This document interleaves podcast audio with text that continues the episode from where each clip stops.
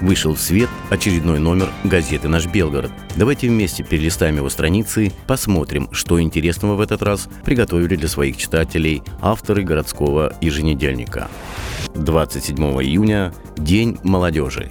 На первой полосе газеты поздравления первых лиц города, а также интервью с руководителем управления молодежной политики Белгорода Ильей Дорофеевым о том, чем живет сегодня белгородская молодежь. Состоялась 24-я сессия Белгородского городского совета. О том, какие вопросы рассмотрели на ней народные избранники, вы узнаете в этом номере газеты. 1 июля в Российской Федерации пройдет общероссийское голосование по вопросу одобрения изменений в Конституцию.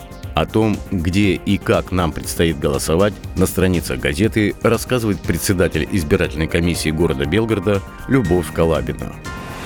Традиционной рубрике «Навстречу юбилею», посвященной 30-летию газеты «Наш Белгород», вспоминают, о чем писали в городском еженедельнике в июне много лет тому назад. 22 июня 79 лет назад началась Великая Отечественная война. Как в областном центре отметили День памяти и скорби в репортажах корреспондентов.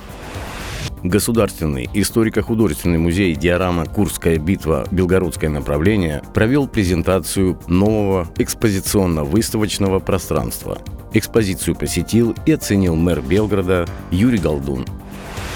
Также в свежем номере газеты программа телевидения «Прогноз погоды», «Гороскоп» и «Сканворд». Читайте наш Белгород и будьте в курсе всех городских событий.